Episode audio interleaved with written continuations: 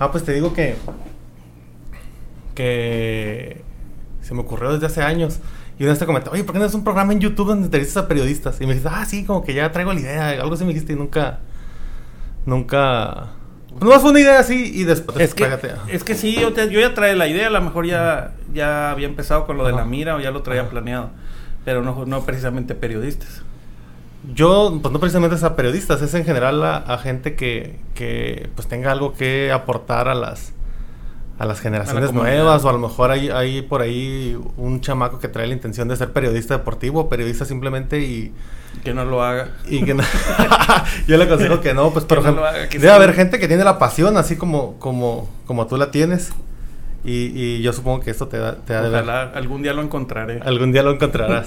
pues bueno, vamos vamos a- a- a arrancar. Muy bien. Te digo, este es- no es una entrevista propiamente, es, es- es una plática enfocada eh, a, a- a gente que pueda ser inspirada eh, por tu actividad, ¿no?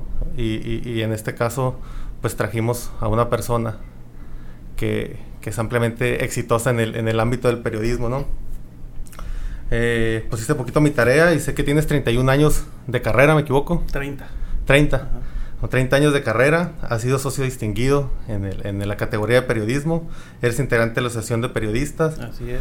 tienes una, una, una columna, ¿columna es? Es ¿De la una Mira? sección. Es una, es una sección Ujú. que ya tienes eh, 753 este, ediciones, ¿se llama? sí. ujú. 753 ediciones eh, enfocada a, a los, a los deportistas. Has tenido un, un paso por la radio, televisión, prensa. Este, has estado con cualquier cantidad de, de deportistas sobresalientes. Este, en este momento la gente ni siquiera te ha visto. Digo, te estoy grabando, pero estamos a doble cámara. Ahorita nada más saben quién, quién eres tu voz. Pero pues si les dices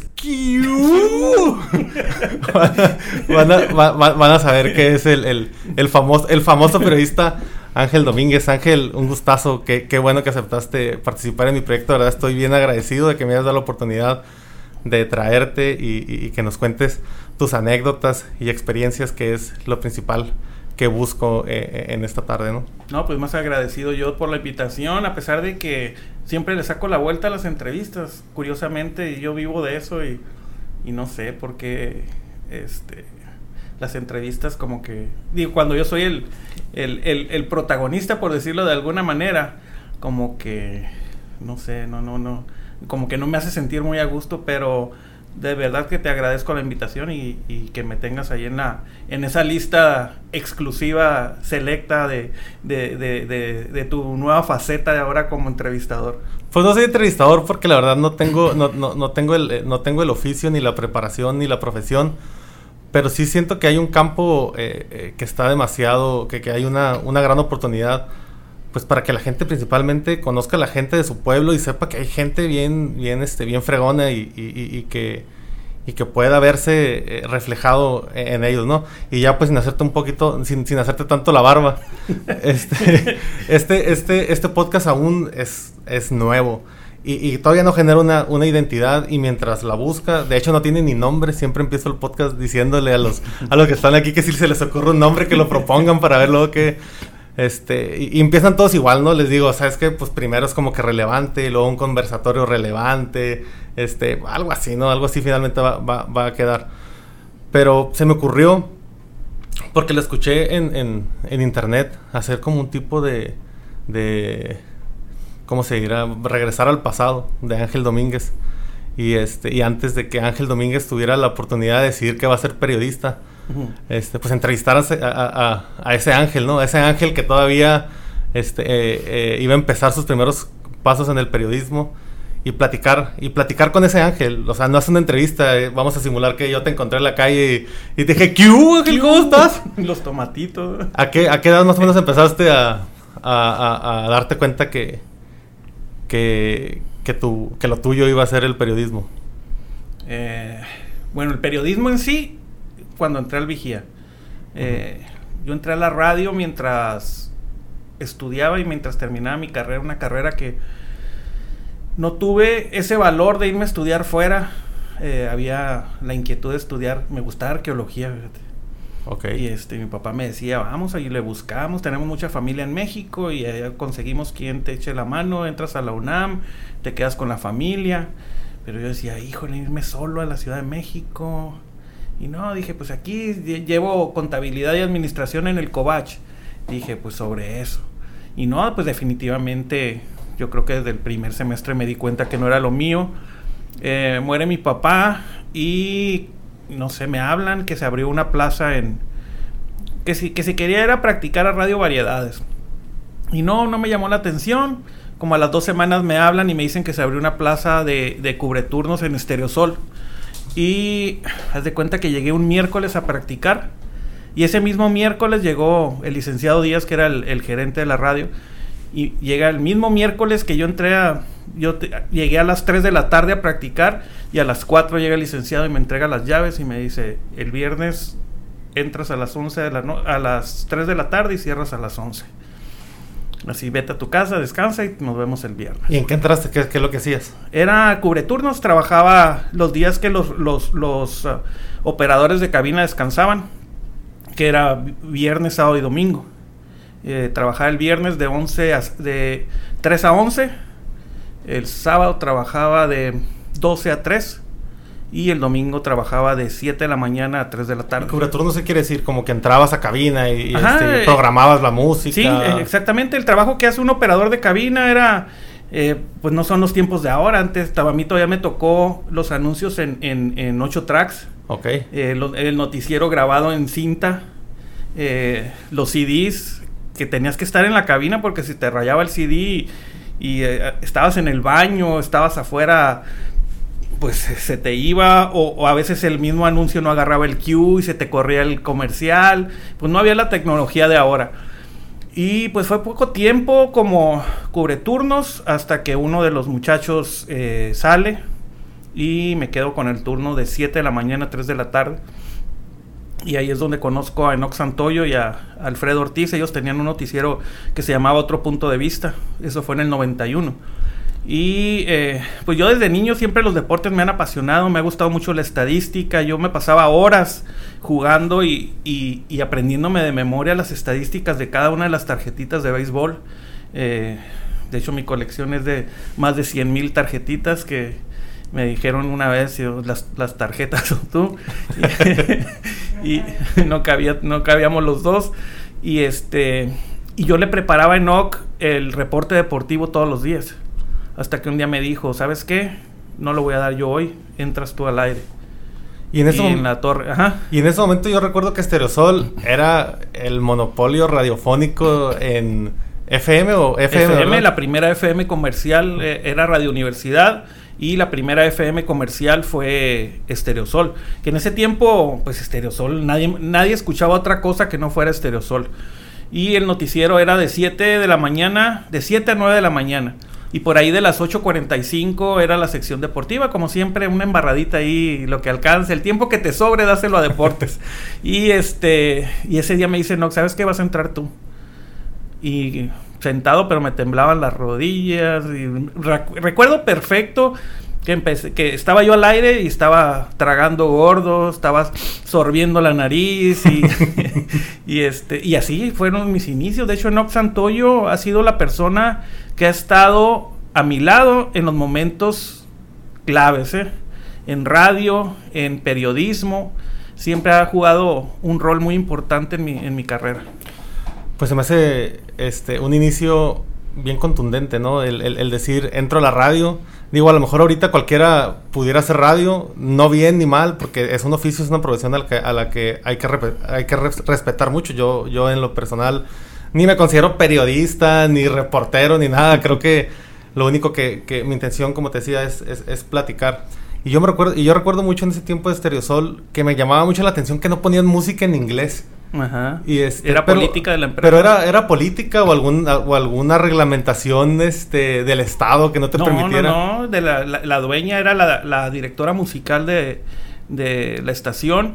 Y de hecho, cuando yo entré, era obligatorio eh, en la programación eh, que sonara hombre, mujer, hombre, mujer, hombre, mujer, grupo. Hombre, mujer, hombre, mujer, grupo.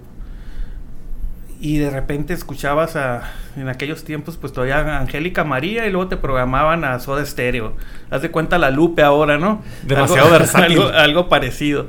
Y, y, y, fueron años de lucha con la señora eh, para que nos dejara poner música en inglés. Yo lo logré, ya yo creo que un año antes de salir de la radio me dio, me dio chance de en Noches de Sol incluir una hora de música en inglés a la semana.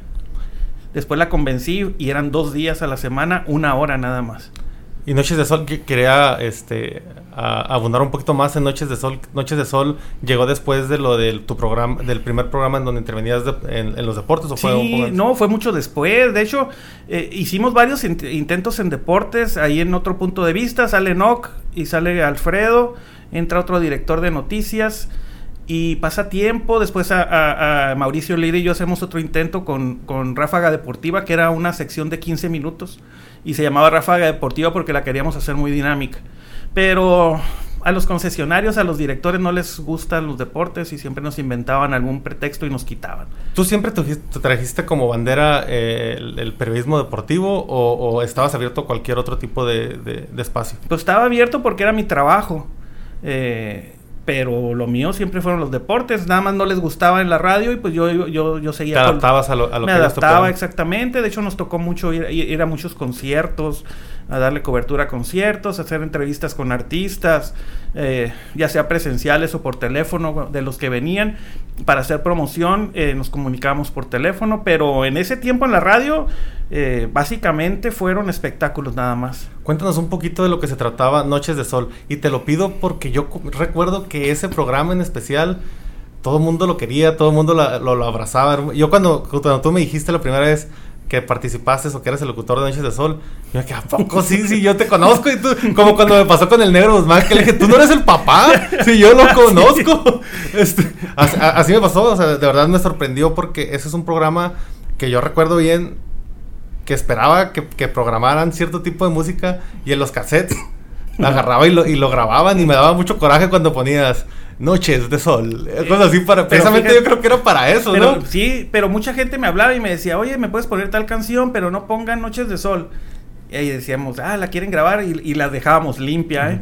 Nunca me pediste que no la pusiéramos, por eso. Yo creo que sí. Por pero, eso se iba con, con, cortinilla. Pero sí me gustaría que, que, platicaras de qué se trataba o qué eran Noches de Sol. Igual y estas nuevas generaciones tienen la música a su alcance y, y, tal vez hasta se pueden sorprender que a veces tenías que esperar hasta una hora o una hora Para y media o dos horas o igual y ni la ponían y, y, y ni modo. Este, y sí se nos era, iba el tiempo muchas veces. Entonces sí, que, que, que fueras un, un, la información un poquito más robusta en relación a cómo se configuraba Noches de Sol en un día cotidiano. Bueno, voy a empezar desde... Ahora, ahora sí que desde el principio. Fíjate que Noches de Sol nació porque me querían correr. Tenía un gerente ahí en la radio, no voy a decir nombres, pero un día le dijeron un chisme que yo andaba hablando mal de él. Y dijo, ah, habló mal de mí y entonces le vamos a poner el turno. Yo, yo trabajaba de 9 de la mañana, 9, 10, 11, de 9 a 2, eran 4 horas. Y un día llegó y me dijo, ¿sabes qué? Vas a trabajar de 10 de la mañana, de 10 de la noche a 2 de la mañana, con un programa con un programa a esa hora, pues no lo va a escuchar nadie. Y no, pues que sí, que porque las necesidades de la empresa y que no sé qué. Y además me dijeron que andas hablando mal de mí. Y pues dime quién te dijo y qué te dijeron y... Y lo arreglamos. Y, que, ajá, y la persona que te dijo que venga y lo diga aquí. No, pues que no, que es buena fuente, que no sé qué. Y total que así quedó. Bueno, así quedó según él. Y le dije, ¿y qué va a pasar? ¿Es, es horario muerto? ¿Ese nadie lo oye? ¿Qué va a pasar si no funciona? No, pues no va a funcionar y pues a ver qué pasa. Este, pues no, al modo Domínguez no me dejé y fui al sindicato y lo tratamos con el, con el dueño de la empresa y queda, dijo, bueno, vamos a hacer algo, que trabajes, trabajas dos horas en la mañana y dos horas en la tarde, en la noche, y haces tu programa de, de 7 a 9. Dije, ah, así perfecto. Aún así, yo con el temor, porque era horario muerto, pues tú, tú escuchabas a partir de las 6 de la tarde y no había publicidad, eran puros anuncios de eh, federales, de gobierno federal. Total que dije, pues nos aventamos y a ver qué pasa. Y empezó Noches de Sol y todos los días, oye, que estás muy, estás muy, muy calmado y que hay que echarle más ganas. Y dije, este va por ahí. Y de repente no sé qué pasó, que la gente fue a raíz de una entrevista con, con Eli Guerra. Eh, entrevisté yo a Eli Guerra en la mañana y en la noche había una caravana o algo así, una ah, de Telejito, algo hubo aquí en Ensenada. Y en la noche se comunica Eli Guerra y empezamos a bromear. Y que mi amor, ¿y cómo estás? Y, y, fue una entrevista muy, muy graciosa y, y, la gente empezó a hablar y me habló Claudia Franco, que era mi compañera, y me dice, oye, ¿qué te pasó? Diste un giro a, tu estilo y qué suave. Y a partir de ese momento, el programa empezó a despegar Tan despegó que de dos horas nos tuvimos que alargar a tres horas. Nos fuimos de, de 7 a 9, a, crecimos a 7 a 10. Y, la, eran, era eh, llamadas. Toda la programación, nosotros, esa hora no, no había programación, la gente hacía su programación. Con puras llamadas, con saludos. Y a veces, como tú dices, las tres horas no nos alcanzaban para darle salida a todas las peticiones. Y así fue, y empezamos a salir a conciertos, a entrevistas, este, eh, pues nos tocaron muchas entrevistas, Gustavo Cerati fue la principal, entre muchas otras. Y Noches de Sol creció de una manera que duramos cinco años hasta que yo decidí dejar la radio. Eh, querían que compartiera el tiempo con otro locutor que acaba de llegar y dije, ¿sabes qué? No me conviene me voy. Ya tenía yo la oferta del vigía siempre ha sido tu característica, ¿no? Eres una persona, digo, porque considero que a lo mejor no somos los grandes amigos, pero sí, sí llegamos a convivir durante muy buen tiempo. Muy buen tiempo todos los días. y, y, sí, y sí siento que eres una persona de decisiones firmes y, y, que no y que no se y que no se echa para atrás tan tan fácil, ¿no? Y este, pero sí me cuesta, ¿eh? Bueno, en ese tiempo me costaba mucho, pero siempre tenía mi, a mi vocecita a un lado y a ver, atrévete y hazlo eh, es que fueron 11 años en la radio, no fue fácil. Y más cuando, cuando sientes que no te dan tu lugar y te sientes desplazado. Y en ese momento, sí, hice mi carta con carácter de irrevocable. Se la entregué al señor Velarde un lunes. Me dijo, no te la acepto. Este, piénsalo bien, no seas visceral. Pues, recuerdo las palabras perfectas. No seas visceral. Le dije, pues si ser visceral es buscar el beneficio de mi familia, pues tómelo como quiera. ¿Y qué vas a hacer? voy a un periódico, te vas a morir de hambre, me dijo, no, periódico no funciona y te vas a morir de hambre. Ok, le dije, pues ahí está la carta. Me dijo, no te la voy a aceptar ahorita, nos vemos el viernes. Le digo, pues como quiera, pero ya no hay marcha atrás. El miércoles me dijo, ¿sabes qué? Ya me di cuenta que no. Y el viernes me despedí de la radio. Yo ya estaba practicando en el vigía, nunca en mi vida yo había escrito. ¿eh? Era más flojo. Y, y, yo me fui al vigía. Yo, yo compartía tiempo en el vigía pensando, dije, pues mientras estoy en la radio, mientras termino la escuela, pues el, eh, así entré a, la radio. Y después dije, vamos a compartir tiempo entre la radio y el vigía, son dos ingresos. Y en una semana cambió todo el pensamiento y no me equivoqué. Te fuiste al vigía. Pero antes de irnos al vigía, me gustaría que me compartieras brevemente también ¿Cómo se prepara Ángel Domínguez antes de ir a entrevistar a, a Cerati? Porque, pues no sé, yo estoy súper, digo, guardada las proporciones, para mí tú eres una, una, una persona importante y, y, no quiero que por lo que te, te voy a decir vayas a malinterpretarlo.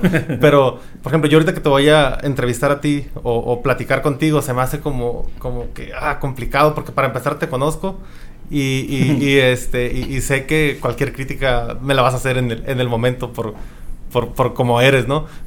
¿Cómo, se prepara o cómo, cómo, cómo te idealizas o cómo te mentalizas, perdón, para ir a, entrevistar a una persona de ese, de ese tamaño? Siendo que aquí en Ensenada es raro que en esos tiempos desfilaran personajes de, ese calibre. Tiene mucho que ver la forma en la que el entrevistado te apoye. ¿eh? Hay gente que te hace muy fácil el trabajo, hay otros que batallan mucho. Como tú dices, conocer a alguien y tratar de entrevistarlo es más difícil. Pero en el caso de Cerati, eh, íbamos, eh, lo habían contratado para hacer un concierto aquí, nos dijeron tal hora la entrevista y llegó con toda la disponibilidad del mundo y eso te hace el trabajo más fácil. Obviamente hago el trabajo que tú haces, eh, estudiar, leer, este, buscar información, conoces la, la trayectoria del artista en este caso y, y eso también te hace más fácil la labor sabiendo de qué es lo que estás hablando. Pero si el artista o el deportista está en una actitud eh, positiva, eso te hace el trabajo más fácil. Qué bien. Y llegas, llegas después de, de, Noches de Sol, cinco años, eh, estando programando música a, placer de la gente y que desde luego, como lo comentamos ahorita, fue un, un parteaguas de la radio ensenadense en el que un chorro de gente se identificaba como yo, por ejemplo. Vas al vigía a hacer algo pues, totalmente diferente. Eh, yo en la mañana escuchaba, regularmente escucho a Luis Cárdenas. no sé cómo, que, que, es, pues le gusta el show al, al, al, tipo y me puse a pensar, este cuate es el que da las noticias, no es el que las hace. Ajá. hay, un equipo atrás de él. hay un equipo atrás de él. Y yo ya pensando en, en, este momento contigo, yo me puse a pensar, el ángel hace, hace, hace la noticia, genera la expectativa o, a través de, un titular, él tiene que captar la atención de la gente y no está nada fácil. O sea, es, es, un, es un, un trabajo que, que, que puede ser muy sensible para muchos porque a lo mejor una mala palabra, un mal título, o sea, te puede, te, te, puede voltear las cosas, ¿no? y más en estos tiempos de, de, tanta sensibilidad, de saber cómo dirigirte para, para un deportista especial, para una persona de color, para... Es muy complicado, ¿eh? Y más después de 19 años, que dices, ahora cómo lo cabeceo, cómo lo titulo, pero está... ¿Ya has pasado por algo así? Sí, sí, sí. ¿Tienes tus haters y todo? Pues me imagino que sí. Porque yo veo que, que para ti este, tu, tu, opinión es tu opinión y siempre la dejas clara. Y lo veo porque pues, estamos, somos amigos de Facebook y, y, algo muy constante es, es mi opinión, no la voy a cambiar. Si, respeto que, que tú puedas pensar diferente, pero no quieras como cambiar lo que yo digo, pues porque es mi opinión y no estoy ofendiendo a nadie. Ajá, y si te fijas, tú puedes publicar algo que a mí no me guste. Yo nunca me meto en las publicaciones de los demás. Si a mí no me gusta, la paso. Le doy, ¿para qué voy a estar haciéndome la vida imposible? Eres mi amigo, no me gusta lo que publicas, pero no te voy a estar diciendo, ay, estás mal por esto. No, es tu opinión y hay que respetarla. Y en, y en este caso, igual, yo pido, si yo respeto, yo pido respeto. También. Dijo Bora. Dijo Bora, yo respeto. yo respeto. y luego eh, veo que eres muy inteligente al momento de decidir equipos para irle, ¿no? Creo que por ahí se te barrió con los Yankees, pero... pero ¿Y esa onda? Pero eres Puma, pero eres Puma de corazón también, ¿no? Así es, Yankee, Puma, en el básquet le voy a los Celtics, en el fútbol americano a los Steelers. Pues fíjate que le va, nada más te faltó irle a la América porque son puros equipos así como de... De chilango. De chilango. Bueno, los Cowboys son los, los, chilangos, ¿no? Nah, chilangos son más Raiders, Vaqueros de Dallas, Dyers de Los Ángeles, eh, Lakers. Los no, Lakers. no, no. Como que no le pasaste ni rozando, ¿eh? No le pasé ni rozando. Entonces llegas al Vigía, a deportes directamente, directamente. o Directamente a, a, deportes. ¿Y quién, quiénes estaban a tu alrededor? ¿Eras tú solo en deportes? Mira, llegamos...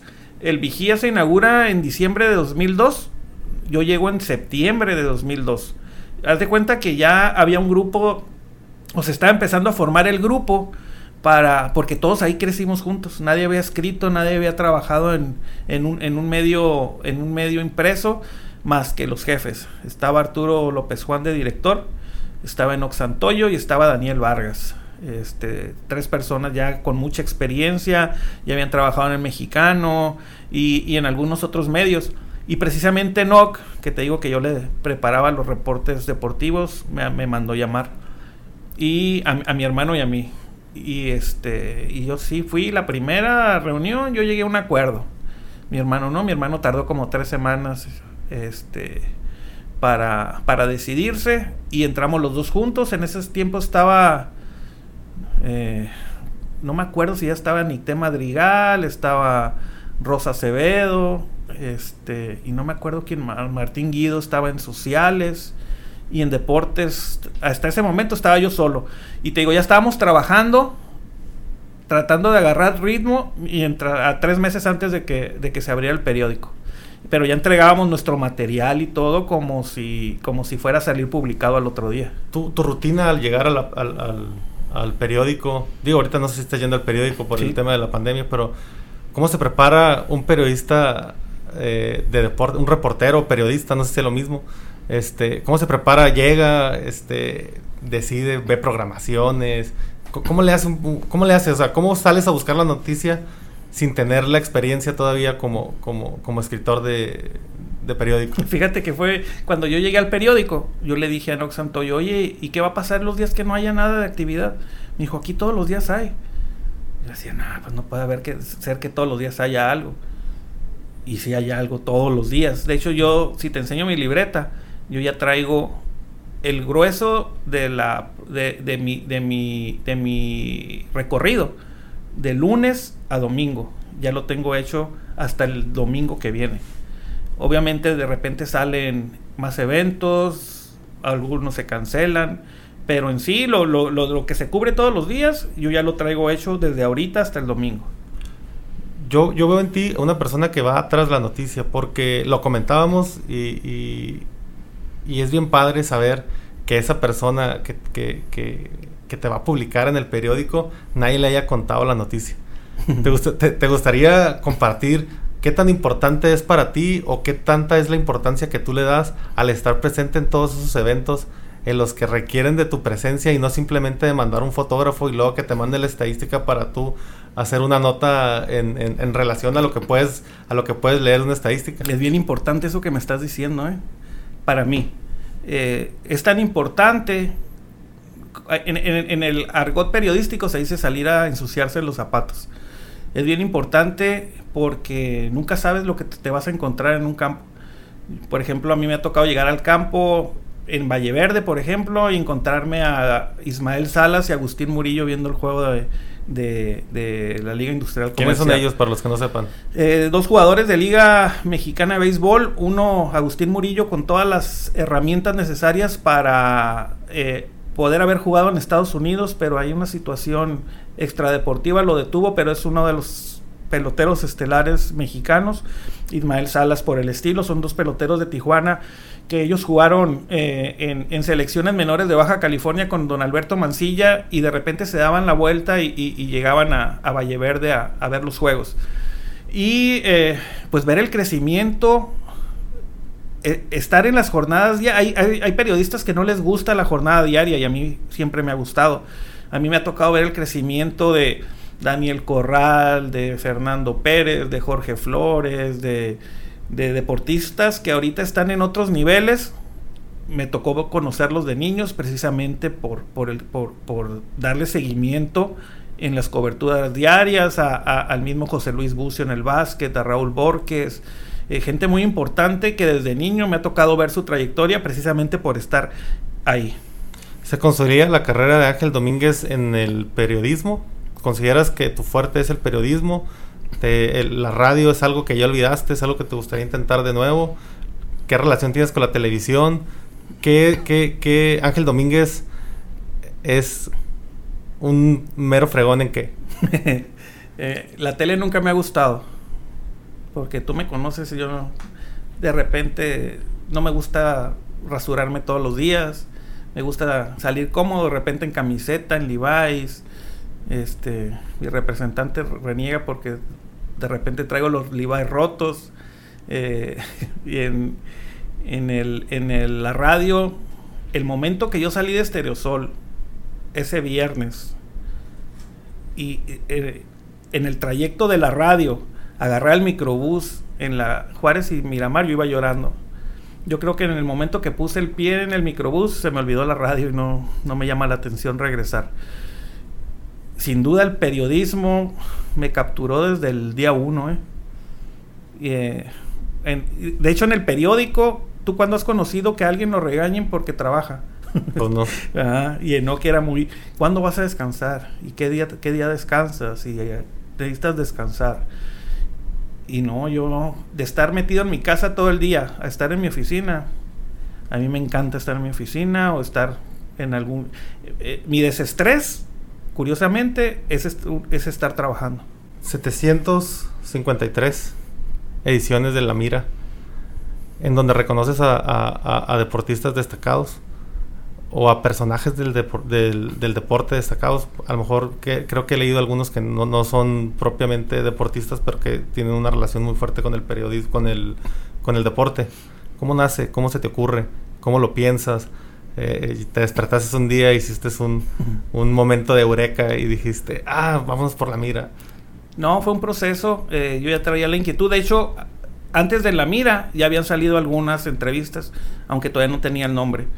Después me dijeron... Estás como el podcast, que ahorita ya, empezamos, pero todavía no tiene nombre. Un día de esto se te, te, vas a despertar y se te va a venir el nombre a la cabeza. Después me dijeron que, pues, que Ensenada era un rancho, que no pasaba nada.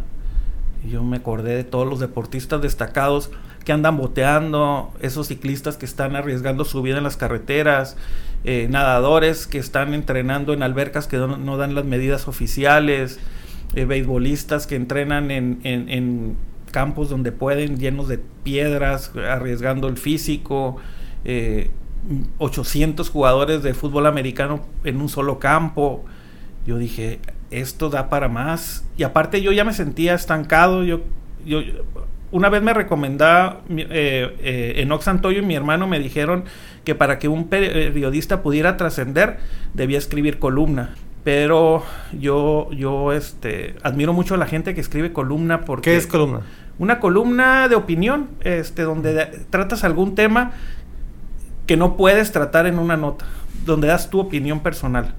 Eh, pero hay que tener ese saborcito, esa pimientita para escribir columnas, tener, tener eh, poder impactar. Y yo sentía que mi estilo no daba para una columna.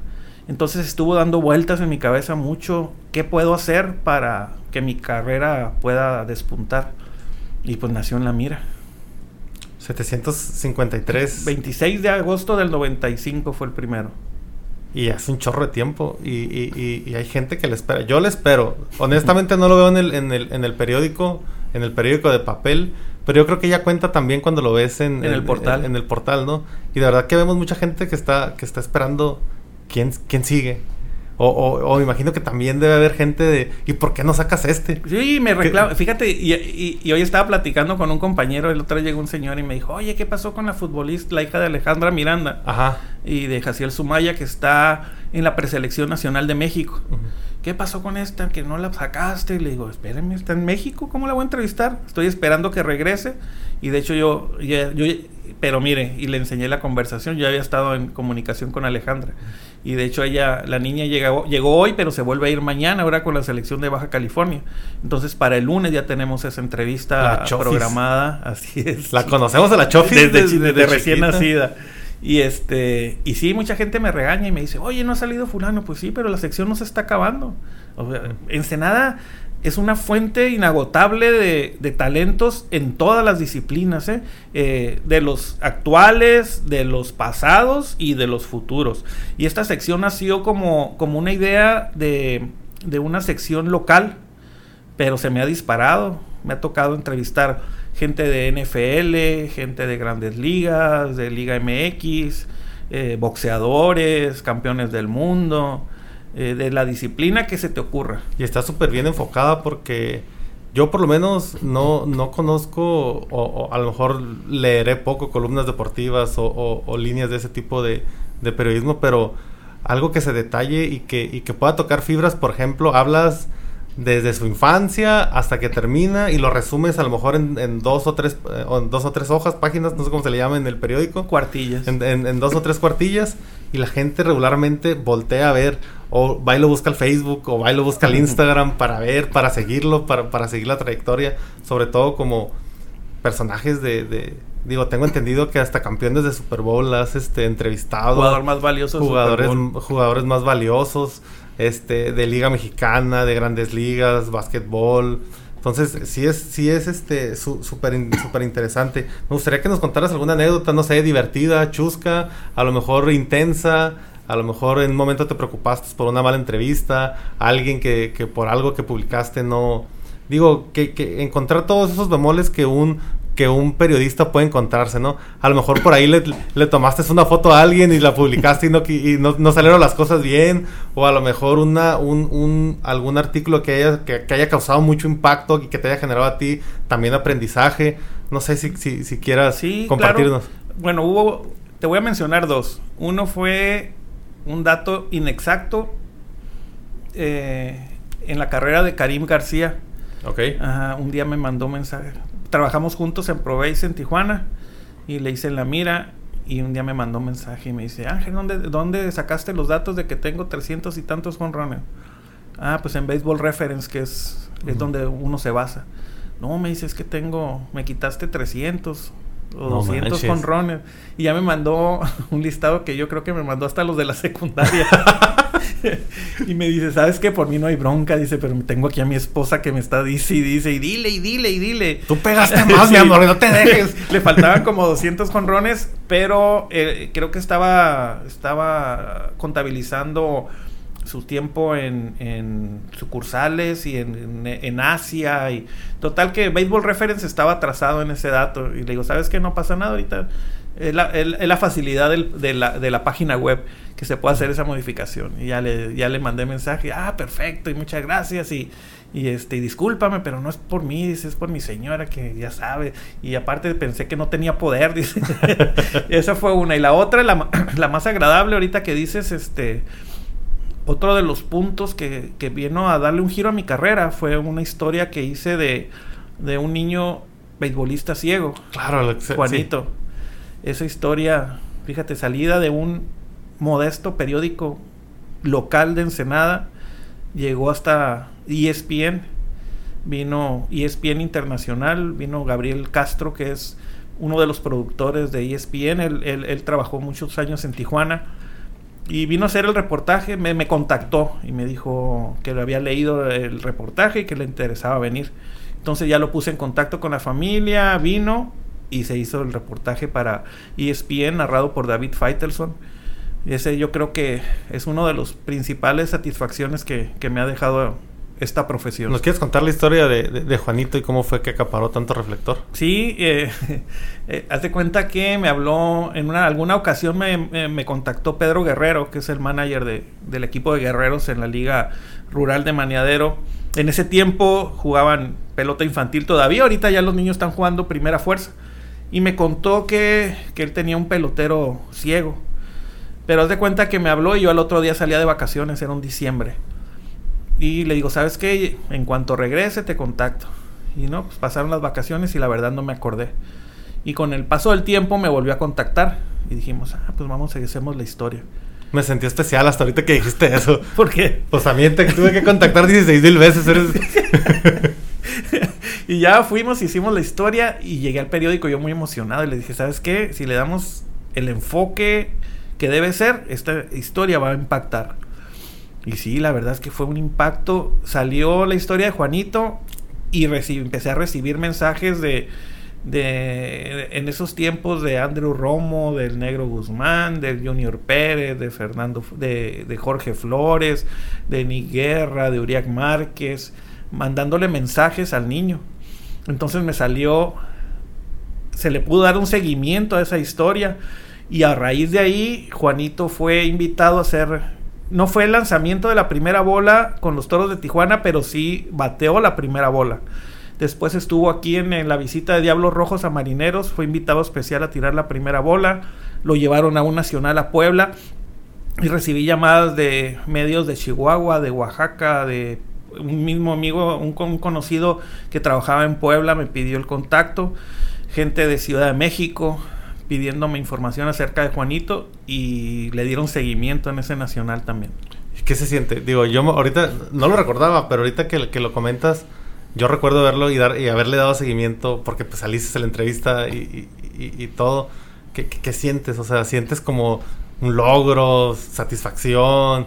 ¿O lo viste como, pues es parte de la chamba? No, no, no, sí se siente bonito, se siente satisfacción que un medio de con esa importancia, es lo que te digo, que, que un medio un, un, medio local que es 100% ensenadense, que no sale de Ensenada, eh, pueda trascender de esa manera, que mi trabajo sea visto por la gente de ESPN, imagínate, ¿no? Si es, si es una satisfacción y es otro de los puntos que, le dio un giro a mi, a mi carrera. Y hablando de, continuando eh, con el tema de tu palmarés, el, ciudadano distinguido es, es, un honor que no a cualquier persona se le da y es un, y es un gallardete que, que vale la pena que vale la pena comentar cómo se dio, cómo, fue, digo, este, para un periodista en el área de deportes local, supongo que es, es una cosa que no, no, se ve muy común eh, o no se ve muy seguido por, por, por lo discriminado, digámoslo así, del, del, de las columnas deportivas. Deportivas, exactamente. Este, ¿tú, ¿Cómo fue? ¿Cómo llegó la noticia? ¿Estabas comiendo? ¿Estabas...? ¿Qué, qué, qué pasó? O, o, cuéntanos, eh, para los que no saben, del tema del ciudadano deportivo, cómo se gana, quién se lo dan, cuál es el proceso, este, la ceremonia, la entrega, qué significó para ti. Eh, se, le, entrega a precisamente algún ciudadano que haya aportado algo positivo en diferentes áreas de, la vida, ¿no? Eh, científico, eh, deportivo, es, es, amplio, son varios premios los que se entregan. Y en una ocasión estaba yo en mi oficina cuando me habló Nicté Madrigal y me dijo que yo estaba en la terna para ciudadano distinguido y dije, ah, pues estoy con Niciar Cortázar y con Sergio Razo y no me acuerdo quién más, creo que éramos nosotros tres. Y dije, no, pues ya con, yo, yo ya con ser considerado, yo ya me daba por, por bien servido. Por ganador. Ajá, por ganador. Y pasó el tiempo y le comenté a mi esposa y ahí quedó, ¿no? Este, yo sin mucha expectativa. Eh, por la labor que realizaba Sergio Razo y, por la trayectoria de ICIAR, que en ese tiempo ya tenía 30 años en el periodismo. 353 años en, Sergio Razo es el, locutor que está, que está a las mañanas en que variedades. Está las mañanas en variedades haciendo pues gestoría social, ¿no? De que pues todo mundo, de que no pasa la basura, de que no hay agua, de que ya lo cambié, no hay alumbrado. Ya lo cambié por, por, Jaime. Ya lo cambié por Jaime, Nieto, Porque yo soy, me gusta la radio y escucho lo que a las casi a las 6 de la mañana uno y luego me brinco con el otro a las 8 y, Estás haciendo recorrido. Estoy haciendo recorrido. Y este, en otra ocasión estaba en la oficina y llegó Gerardo Sánchez y me dijo, felicidades. ¿Por qué? Porque acabas de ser nombrado ciudadano distinguido. Y así como que te bloqueo, me, bloqueo y no, no, no, como que no, como que no dimensionaba. Y ya después me empezó a caer el 20 y para mí es bien importante porque te está eligiendo gente, eh, eh, eh, la votación lo hace el, cabildo. El cabildo es el que elige. Ellos revisan, revisan trayectorias, currículums y ellos deciden quién es el ganador yo dije, es bien importante porque es gente con la que yo no tengo una relación. Yo conocía a Jorge Camargo y nada más.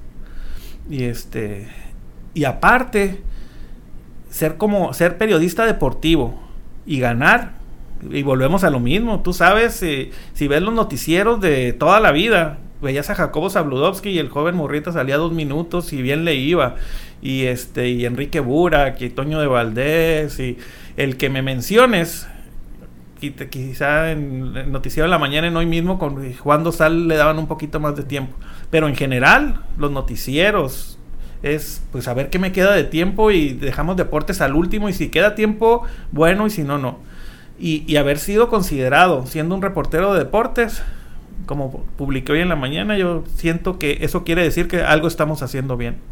Yo creo que sí, porque definitivamente al ser elegido por personas neutrales y que, y que quizá no tengan el, el, el, el, olfato periodístico para poder determinar, él es un buen periodista, él es un buen reportero. Y sobre todo que traigan, ah, pues es que yo conozco a Sergio Razo, pero ya después me dijeron, no, es que Sergio Razo no es periodista, es, es gestor social o locutor porque Sergio pues no, no salía a repartir. paradójicamente toda esa gente te tenía en la mira porque pues o sea no nada más te van a poner porque sí ni, ni, obligados por nada porque pues no creo que tengan las influencias suficientes como para poder llegar para nada. Igual igual y en ese momento dijiste ah pues estoy nominado en serio yo creo que por lo que me comentas fue algo fue algo sorpresivo. Eh, es que muchas veces ah, en esa en ese momento yo me identifiqué con, con mis entrevistados porque en ocasiones entrevisto a, gente del deporte que me dice, yo en la mira, ¿qué he hecho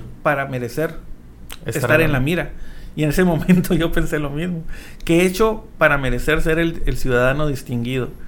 Y a lo mejor, pues, ser, un relator de historias, eh, ese material que en determinado momento puede servir para, para, para donar a un, a un salón de la fama, eh, puede ser que eso haya influido también. Para cerrar, Ángel, eh, yo me gustaría que dieras, digo, a través de tu trayectoria, que pudieras dar un mensaje, que nos pudieras decir en qué se inspira Ángel Domínguez, eh, este, en la familia, este, si crees en Dios, en Dios, qué tan importante es para ti, en qué te refugias cuando, cuando sientes que las cosas van mal, eh, hablando laboralmente, personalmente, ¿Qué, es lo que hace de Ángel Domínguez? ¿En dónde encuentra, en dónde, en dónde encuentra ese concilio para poder decir vamos a seguir adelante? En Dios, precisamente. Todos los días Yo me levanto, me meto a bañar y estoy orando. Salgo y hago mi oración antes de llegar a la empresa. Pido sabiduría, pido inteligencia, pido fortaleza, pido salud para mí y para mi familia. Este, pido ser un buen ciudadano, un buen padre, un buen esposo, un buen hermano, un buen compañero. Y creo que hasta cierto punto lo he logrado. ¿eh? Este, yo veo las reacciones de mis compañeros, la gente que me recibe en, los escenarios donde voy. Vamos en el proceso de, de ser buenas personas. Ángel, eh, satanizas un poco el, área periodística. al principio me, este, me decías, no, que no sean periodistas. Nada, es este, broma. ¿qué, le, recomendarías tú a todas esas personas que tratan de comunicar, que tratan de informar, que tratan de, estar presentes, que tratan de estar en la mira, como, como lo mencionas en, tu columna? ¿Qué, ¿Qué, es eso que debe tener un buen comunicador? Este, Digo, yo no soy comunicador ni pretendo, pero, pero estoy comunicando, estoy dando un mensaje. pero lo haces bien. Estoy tratando de hacerlo. No sé si lo hago bien o mal. Honestamente, es el, el, quinto. He grabado mucho, pero así ya que yo diga lo que viene siendo, dijo el. que, que yo diga, esto es lo que ya va a salir, esto es lo que ya se va a publicar. Ese es el quinto que hago. Y la verdad, a todos se los digo, porque para mí el proceso de los 10 primeros es, es, es como el parteaguas de saber si va a jalar o no va a jalar. Me refiero a que si lo voy a hacer bien o no. Mm. Yo, pues obviamente esto de estar hable y hable y hable debe ser un músculo, ¿no? Un músculo que debes desarrollar poco a poco. Yo siento que me trabo, a lo mejor que no tengo muy buena adicción, pero sé que con la práctica y, hablando y hablando y hablando, considero que soy una buena persona para, para hilar ideas y para, para hilar palabras y que no se nos, que no se nos caiga, que no se nos caiga la, la plática.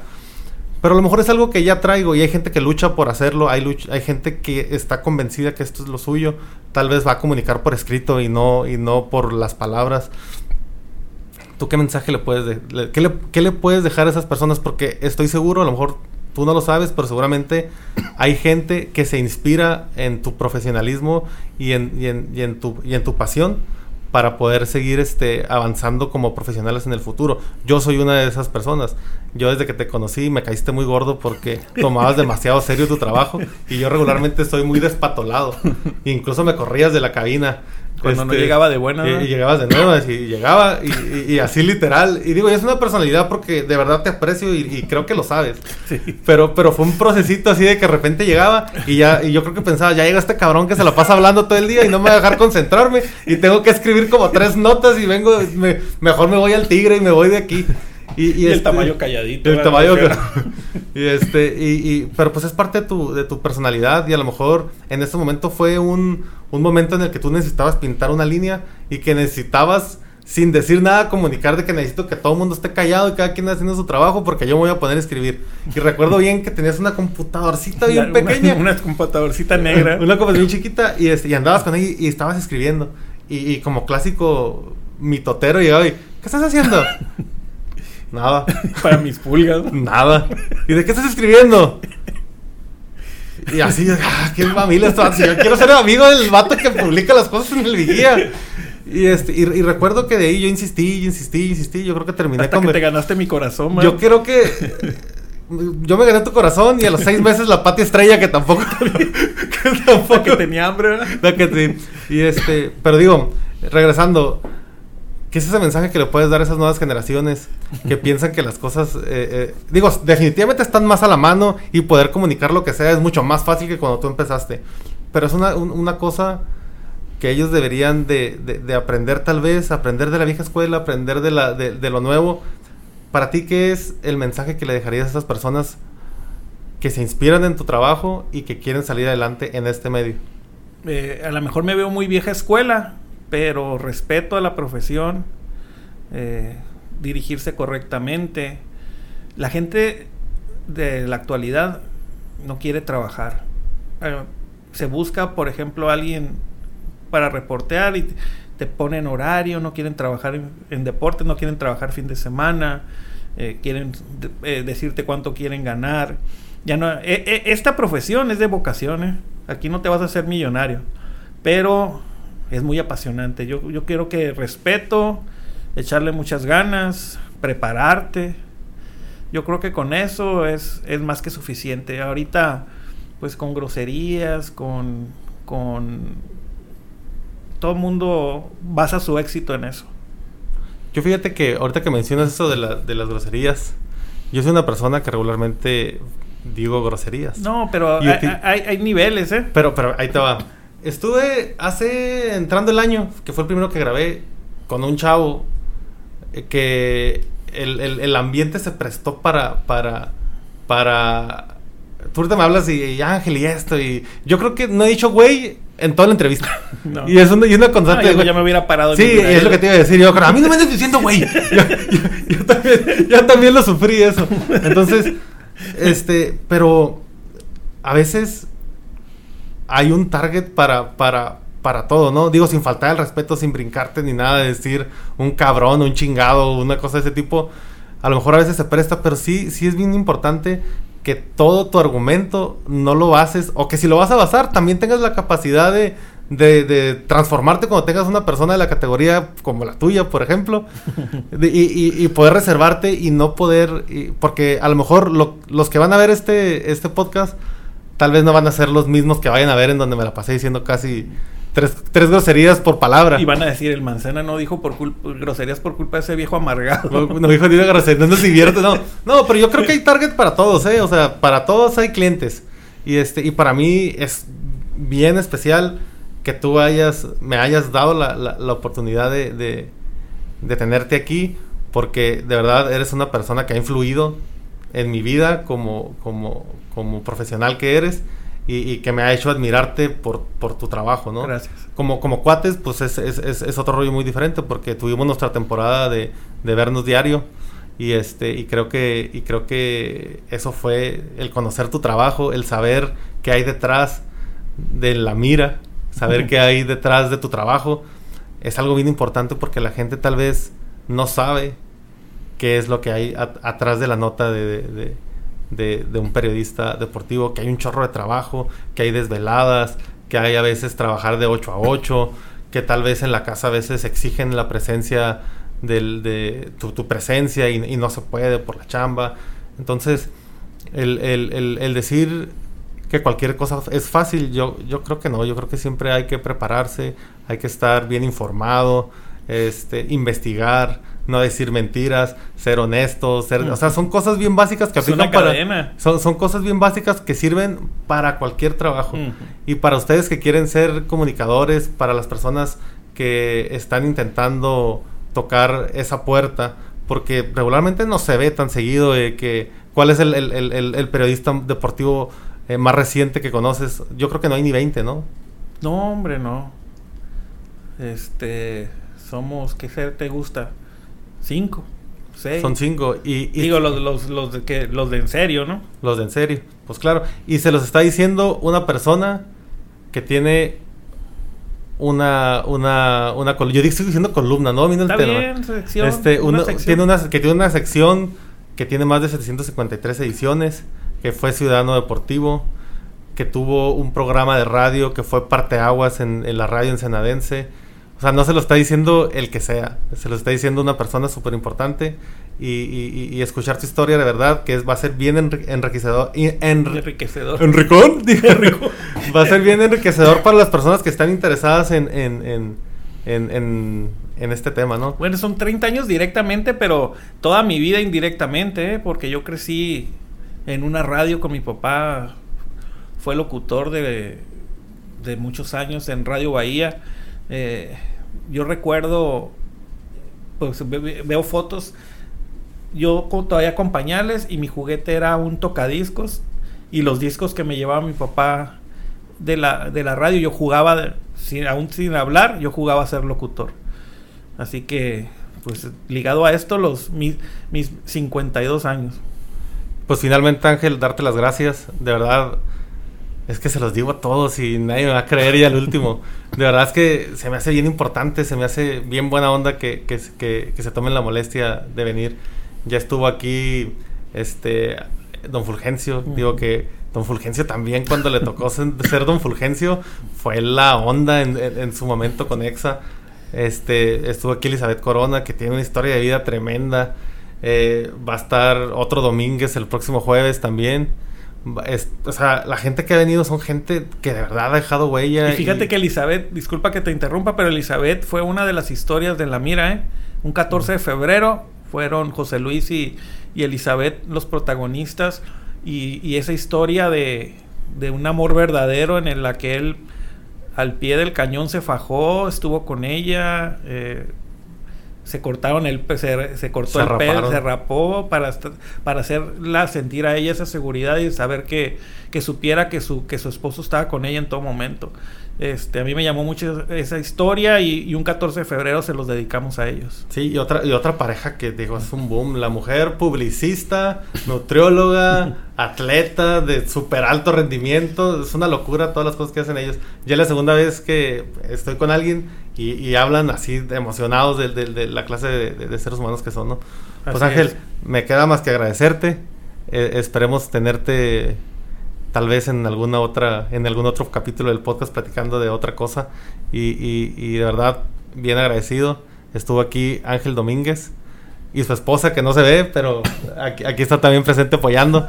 Este, y, y, muchas gracias. No sé si quieras apuntar algo más. No, pues nada más agradecerte a ti precisamente la invitación y pues a la gente esa que me dices que, que ya espera en la mira. Se siente bien bonito llegar a los campos y y que los deportistas te digan, ay, yo quiero una en la mira o las primeras veces que me decían y dije esto ya pegó los mismos los mismos deportistas bromeaban o, amigos de mis hijos que, que, son deportistas y que le decían dile a tu papá que me haga una en la mira dije aquí vamos por buen camino y sí y la verdad se hace sentir muy padre también a los deportistas que que también no lo esperan y decir, ay, es una en la mira. ¿Cómo que es una en la mira? Ya es, ya es algo bonito, o sea, ya es algo que en la mira llegó para, para, quedarse. Para quedarse. Llegó para quedarse. El 26 de agosto precisamente cumplimos seis años y el 27 y 28 tenemos planeado hacer lo que es la segunda convivencia, por decirlo de alguna manera, pero reunimos los deportistas que quieran ir y tomamos la foto del recuerdo. La vamos a dividir en dos días,